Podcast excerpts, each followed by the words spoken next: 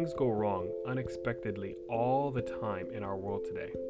We're more often not prepared for the incoming disappointments. We all face them, or will if you haven't yet. But did our fall pull a fast one on the Creator? What is this mysterious thing called the Counsel of Peace? And what's the significance of an ancient practice that seems to us today to be quite barbaric? We here explore something known as the plan of redemption. This is the theme which this entire series is based upon. In the five volume series, The History of Redemption, we are traveling through the first of the volume that gives us the story of the patriarchs and prophets of old. In this chapter, the beginnings of the plan of redemption are unfolded. There is hope, after all.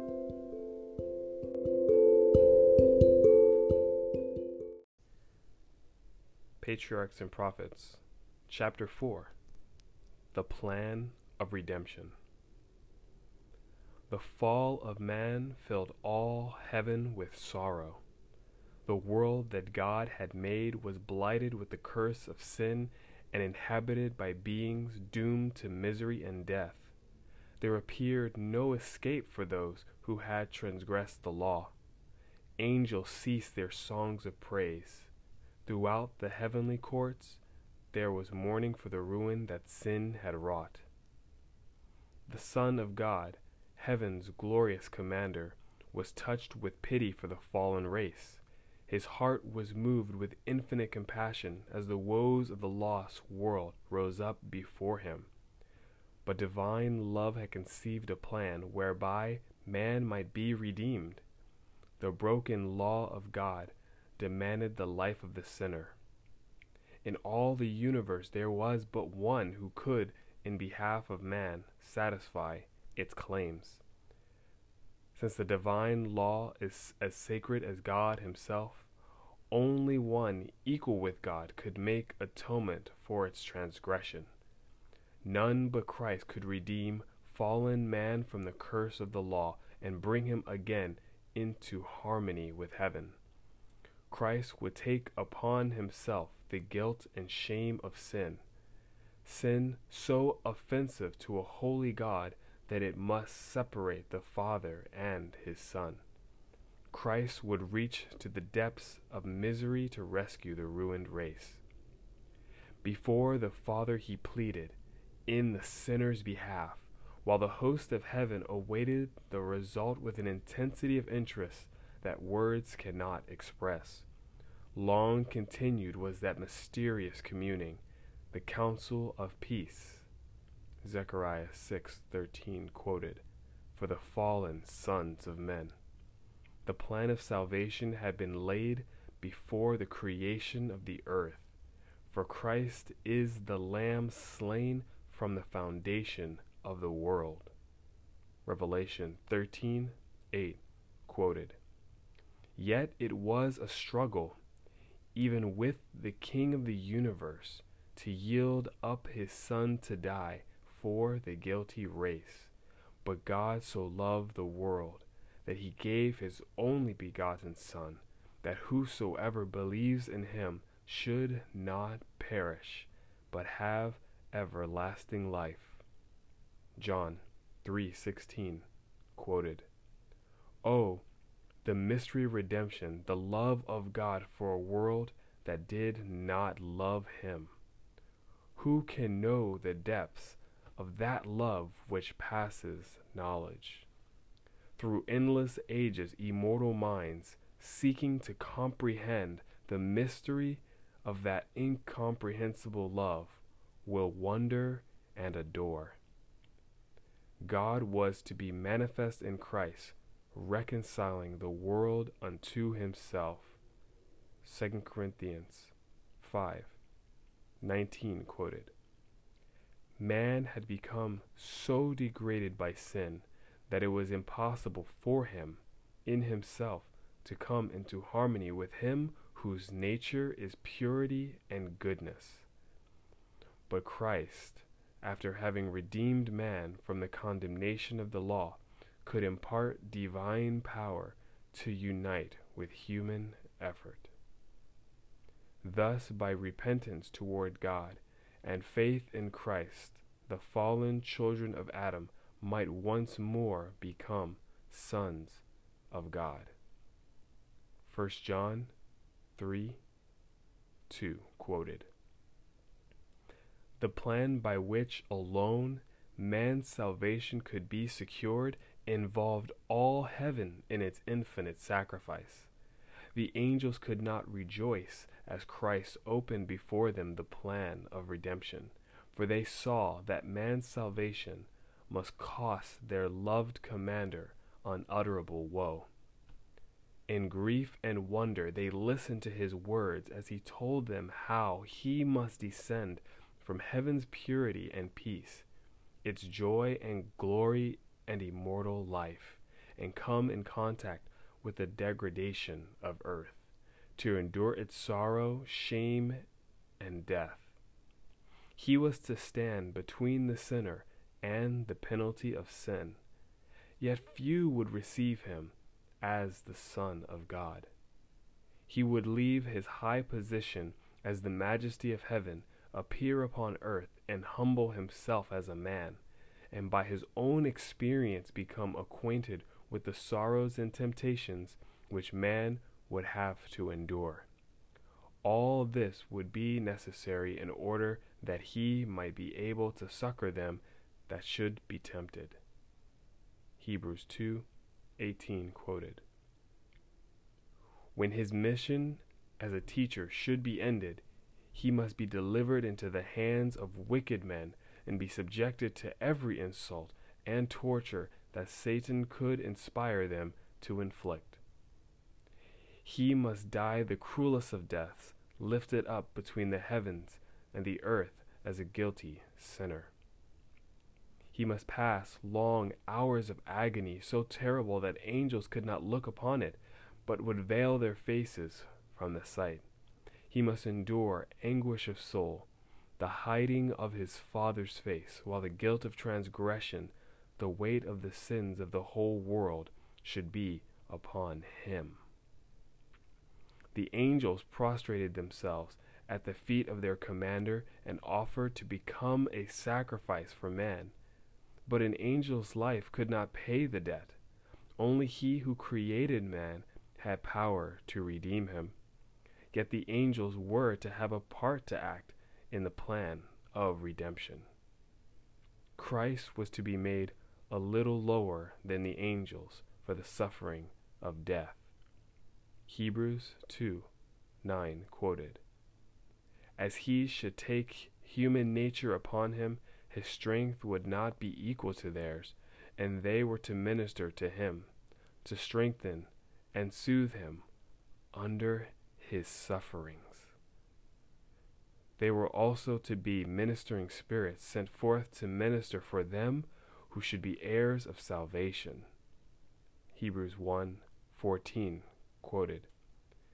They would guard the subjects of grace from the power of evil angels and from the darkness constantly thrown around them by Satan. When the angels should witness the agony and humiliation of their Lord, they would be filled with grief and indignation and would wish to deliver him from his murderers, but they were not to interpose in order to prevent anything which they should behold. It was a part of the plan of redemption that Christ should suffer the scorn and abuse of wicked men, and he consented to all this when he became the Redeemer of man. Christ assured the angels that by his death he would ransom many and would destroy him who had the power of death. He would recover the kingdom which man had lost by transgression, and the redeemed were to inherit it with him and dwell therein forever sin and sinners would be blotted out, never more to disturb the peace of heaven or earth. He bade the angelic host to be in accord with the plan that his Father had accepted and rejoice that, through his death, fallen man could be reconciled to God. Then joy, inexpressible joy, filled heaven. The glory and blessedness of a world redeemed outmeasured even the anguish and sacrifice of the Prince of Life. Through the celestial courts echoed the first strains of that song which was to ring out above the hills of Bethlehem. Glory to God in the highest, and on earth peace, goodwill toward men. Luke 2:14 quoted. With a deeper gladness now than in the rapture of the new creation, the morning stars sang together, and all the sons of God shouted for joy. Job 38 7. To man, the first intimation of redemption was communicated in the sentence pronounced upon Satan in the garden. The Lord declared, I will put enmity between you and the woman, and between your seed and her seed. It shall bruise your head, and you shall bruise his heel. Genesis 3 15 quoted. This sentence, uttered in the hearing of our first parents, was to them a promise. While it foretold war between man and Satan, it declared that the power of the great adversary would finally be broken. Adam and Eve stood as criminals before the righteous judge, awaiting the sentence which transgression had incurred. But before they heard of the life of toil and sorrow which must be their portion, or of the decree that they must return to dust, they listened to words that could not fail to give them hope. Though they must suffer from the power of their mighty foe, they could look forward to final victory. When Satan heard that enmity should exist between himself and the woman, and between his seed and her seed, he knew that his work of depraving human nature would be interrupted, that by some means man would be enabled to resist his power. Yet, as the plan of salvation was more fully unfolded, Satan rejoiced with his angels that, having caused man's fall, he could bring down the Son of God from his exalted position. He declared that his plans had thus far been successful upon the earth, and that when Christ should take upon himself human nature, he also might be overcome, and thus the redemption of the fallen race might be prevented.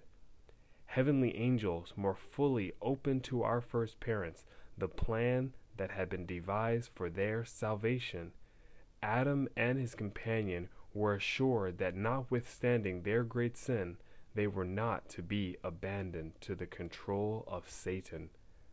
The Son of God had offered to atone with his own life for their transgression.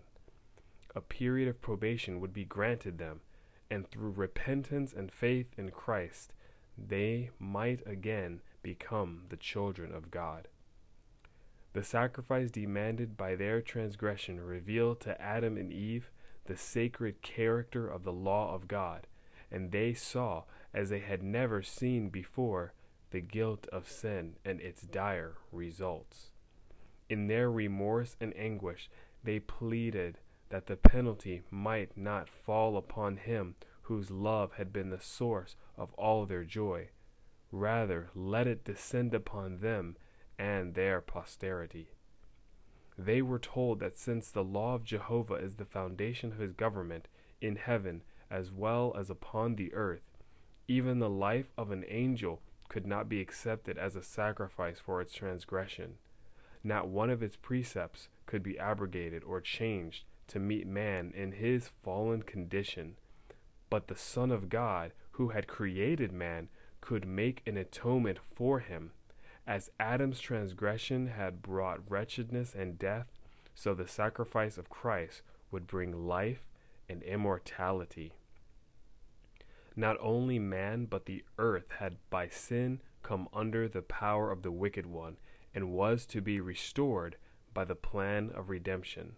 At his creation, Adam was placed in dominion over the earth, but by yielding to temptation, he was brought under the power of Satan, of whom a man is overcome, of the same is he brought in bondage.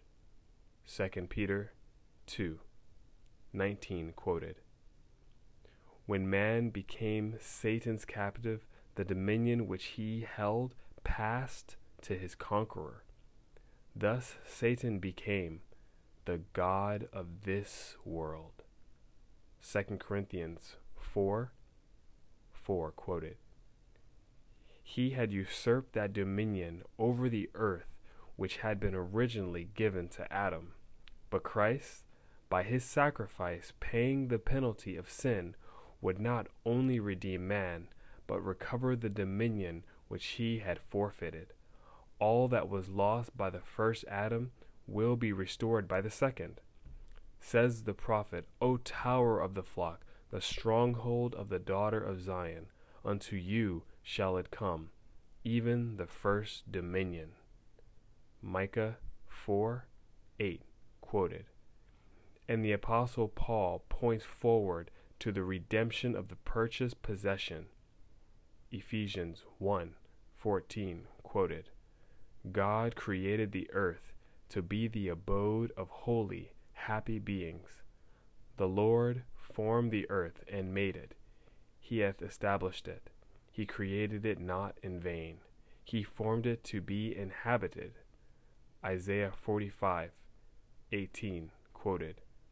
That purpose will be fulfilled when renewed by the power of God and freed from sin and sorrow it shall become the eternal abode of the redeemed. The righteous shall inherit the land and dwell therein forever. And there shall be no more curse, but the throne of God and of the Lamb shall be in it, and his servants shall serve him. Psalm 37, 29, quoted. Revelation 22, 3. Quoted. Adam, in his innocence, had enjoyed open communion with his Maker, but sin brought separation between God and man, and the atonement of Christ alone could span the abyss and make possible the communion of blessing or salvation from heaven to earth. Man was still cut off from direct approach to his Creator, but God would communicate with him through Christ and angels. Thus were revealed to Adam important events in the history of mankind, from the time when the divine sentence was pronounced in Eden to the flood and onward to the first advent of the Son of God. He was shown that while the sacrifice of Christ would be of sufficient value to save the whole world, many would choose a life of sin rather than of repentance and obedience. Crime would increase through successive generations, and the curse of sin would rest more and more heavily upon the human race, upon the beasts, and upon the earth. The days of man would be shortened by his own course of sin. He would deteriorate in physical stature and endurance and in moral and intellectual power until the world would be filled with misery of every type.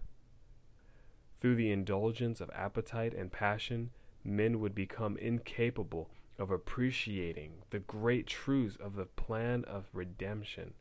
Yet Christ, true to the purpose for which he left heaven, would continue his interest in men and still invite them to hide their weaknesses and deficiencies in him. He would supply the needs of all who would come unto faith in him. And there would be ever be a few who would preserve the knowledge of God and would remain unsullied amid the prevailing iniquity. The sacrificial offerings were ordained by God to be to man a perpetual reminder and a penitential acknowledgement of his sin and a confession of his faith in the promised Redeemer. They were intended to impress upon the fallen race the solemn truth that it was sin that caused death. To Adam, the offering of the first sacrifice was a most painful ceremony. His hand must be raised to take life, which only God could give. It was the first time he had ever witnessed death, and he knew that had he been obedient to God, there would have been no death of man or beast. As he slew the innocent victim, he trembled at the thought that his sin must shed the blood of the spotless Lamb of God. This scene gave him a deeper and more vivid sense of the greatness of his transgression, which nothing but the death of God's dear Son could expiate. And he marveled at the infinite goodness that would give such a ransom to save the guilty. A star of hope illumined the dark and terrible future and relieved it of its utter desolation. But the plan of redemption had a yet broader and deeper purpose than the salvation of man. It was not for this alone that Christ came to the earth. It was not merely that the inhabitants of this little world might regard the law of God as it should be regarded, but it was to vindicate the character of God before the universe. To this result of his great sacrifice, its influence upon the intelligences of other worlds, as well as upon man, the Savior looked forward when just before his crucifixion he said, Now is the judgment of this world. Now shall the prince of this world be cast out. And I, if I be lifted up from the earth, will draw all unto me.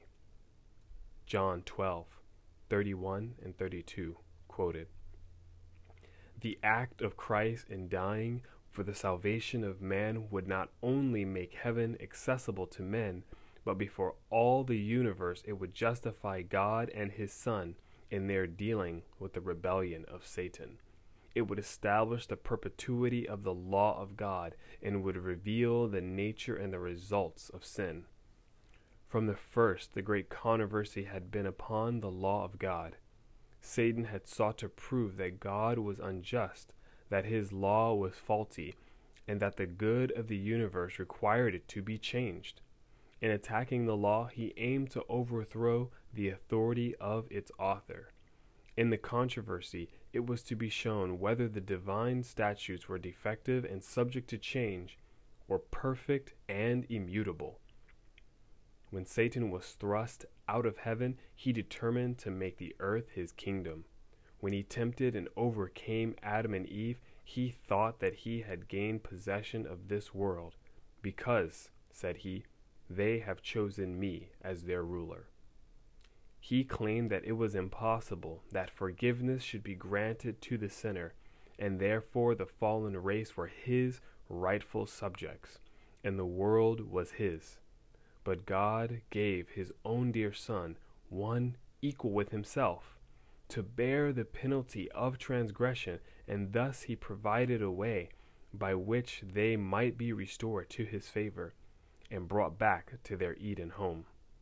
Christ undertook to redeem man and to rescue the world from the grasp of Satan. The great controversy begun in heaven was to be decided in the very world on the very same field that Satan claimed as his. It was the marvel of all the universe that Christ should humble himself to save fallen man, that he who had passed from star to star, from world to world, superintending all, by his providence supplying the needs of every order of being in his vast creation, that he should consent to leave his glory and take upon himself human nature was a mystery which the sinless intelligences of other worlds desire to understand. When Christ came to our world in the form of humanity, all were intensely interested in following him as he traversed, step by step, the blood-stained path from the manger to Calvary. Heaven marked the insult and mockery that he received and knew that it was at Satan's instigation.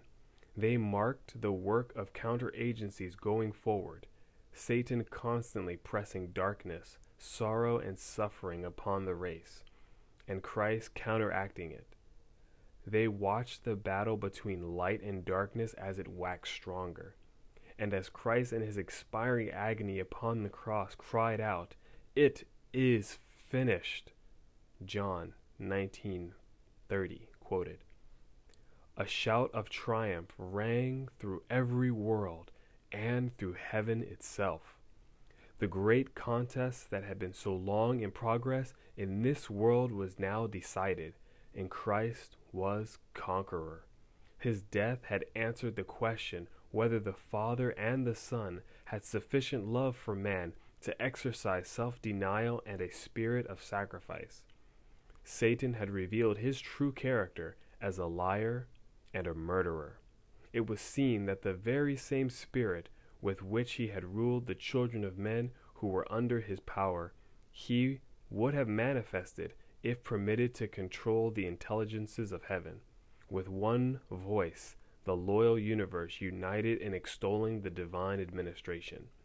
If the law could be changed, man might have been saved without the sacrifice of Christ.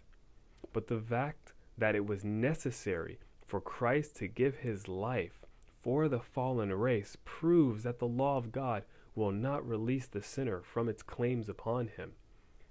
It is demonstrated that the wages of sin is death. When Christ died, the destruction of Satan was made certain.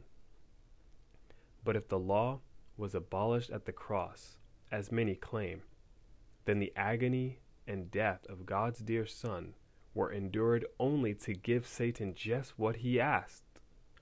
Then the prince of evil triumphed. His charges against the divine government were sustained.